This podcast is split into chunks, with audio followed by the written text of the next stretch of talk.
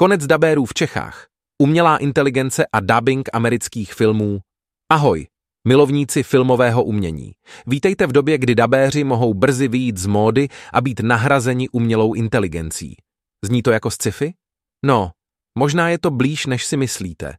Představte si, že se díváte na nového Spidermana, ale namísto teplého, srdcerivného hlasu Tom Hollanda uslyšíte odměřený syntetický hlas, jaký můžete znát z vašeho telefonu.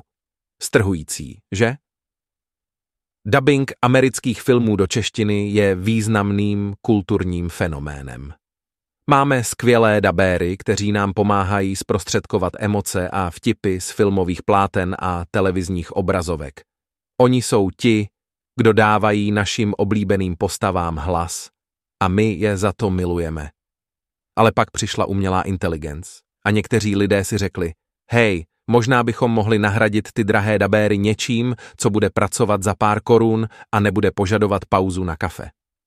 A tak začala éra umělé inteligence v dabingu. Problém je v tom, že umělá inteligence nemá duši. Nedokáže pochopit ironii, humor nebo význam tiché pauzy. Nedokáže nám předat emocionální náboj, který dává filmům hloubku a význam. Umělá inteligence může být schopna napodobit lidský hlas, ale nikdy nebude schopna napodobit lidské srdce. A pak tu je i otázka kvality překladu. Čeština je jazyk bohatý a plný nuancí. Můžeme opravdu očekávat, že umělá inteligence dokáže přeložit složité slovní hříčky nebo kulturní reference. Může umělá inteligence pochopit, že cool v angličtině nemusí nutně znamenat chladný v češtině?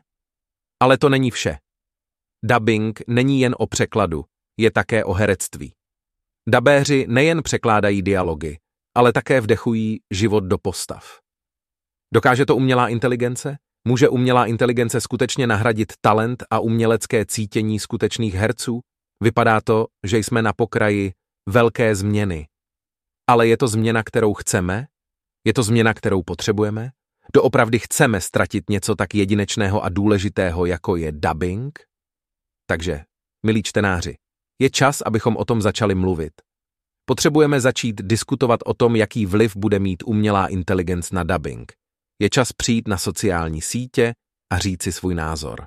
Protože pokud to neuděláme, můžeme se jednoho dne probudit do světa, kde Tom Holland zní jako Siri.